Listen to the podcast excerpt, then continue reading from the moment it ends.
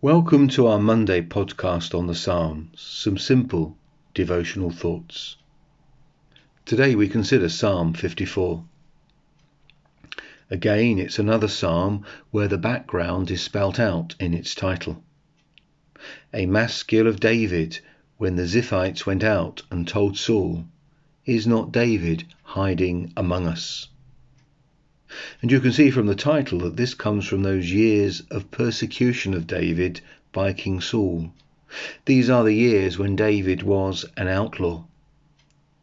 In this particular case, he is not only an outlaw, but he is betrayed by some of his own countrymen. The scripture passages that this relates to are 1 Samuel chapter 23, verses 19 to 29, and 1 Samuel chapter 26, verses 1 to 4. The psalm falls into two parts. Firstly, in verses 1 to 3, David pleads with God because his enemies have risen against him. In verse 3, For strangers have risen against me, ruthless men seek my life. These are the Ziphites, his fellow countrymen from Judah who have betrayed him to Saul.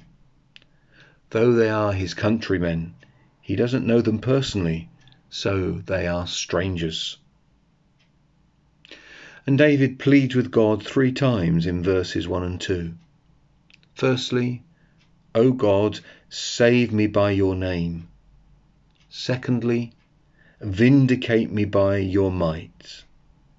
And thirdly, O God, hear my prayer. David doesn't just want God to save him, notice, but to vindicate him. This word vindicate is very much language of the law courts, as David pleads with God to deal with the unjust betrayal by his fellow countrymen.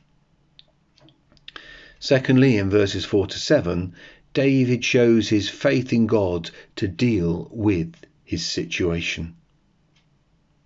So, whilst David knows in verse 3 that men are against him, he knows in verse 4 that God was with him and for him. Behold, God is my helper.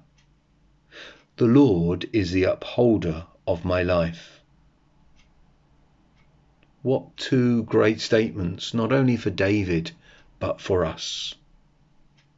When, because we are in Christ, God is for us and not against us, we have a great helper who will help us in our time of need. Why should we be fearful when all seems against us? And let us too be thankful that God is our upholder. He sustains us and bears us up in our times of trouble. There are some translations that render the second part of verse 4 as, The Lord is with those who uphold my life. This would seem to imply that God is one of many helpers who are helping out at this time. God is, of course, the only true helper. As Matthew Henry says, God is the principal helper None of them could help him if he did not help them. Whenever we receive help in a situation from others, ultimately it is from God. They are the second cause. God is the first cause. Because God is the helper and upholder of David, he knows that his prayer will be answered. So, having prayed, Save me, vindicate me, David has confidence in God. In verse 5, He will return the evil to my enemies. In your faithfulness, put an end to them. And in verse 7, David speaks of his deliverance as a thing done. For he has delivered me from every trouble, and my eye has looked in triumph on my enemies. David's response to God's deliverance is in verse 6 With a free will offering, I will sacrifice to you. I will give thanks to your name, O Lord, for it is good. This would be a literal free will offering as appointed by the Mosaic law, and it would be brought with all the cheerfulness and love of a thankful heart. It would not be brought grudgingly or with mere compliance.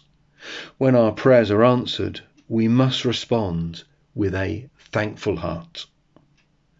Join me on Wednesday for Psalm 55.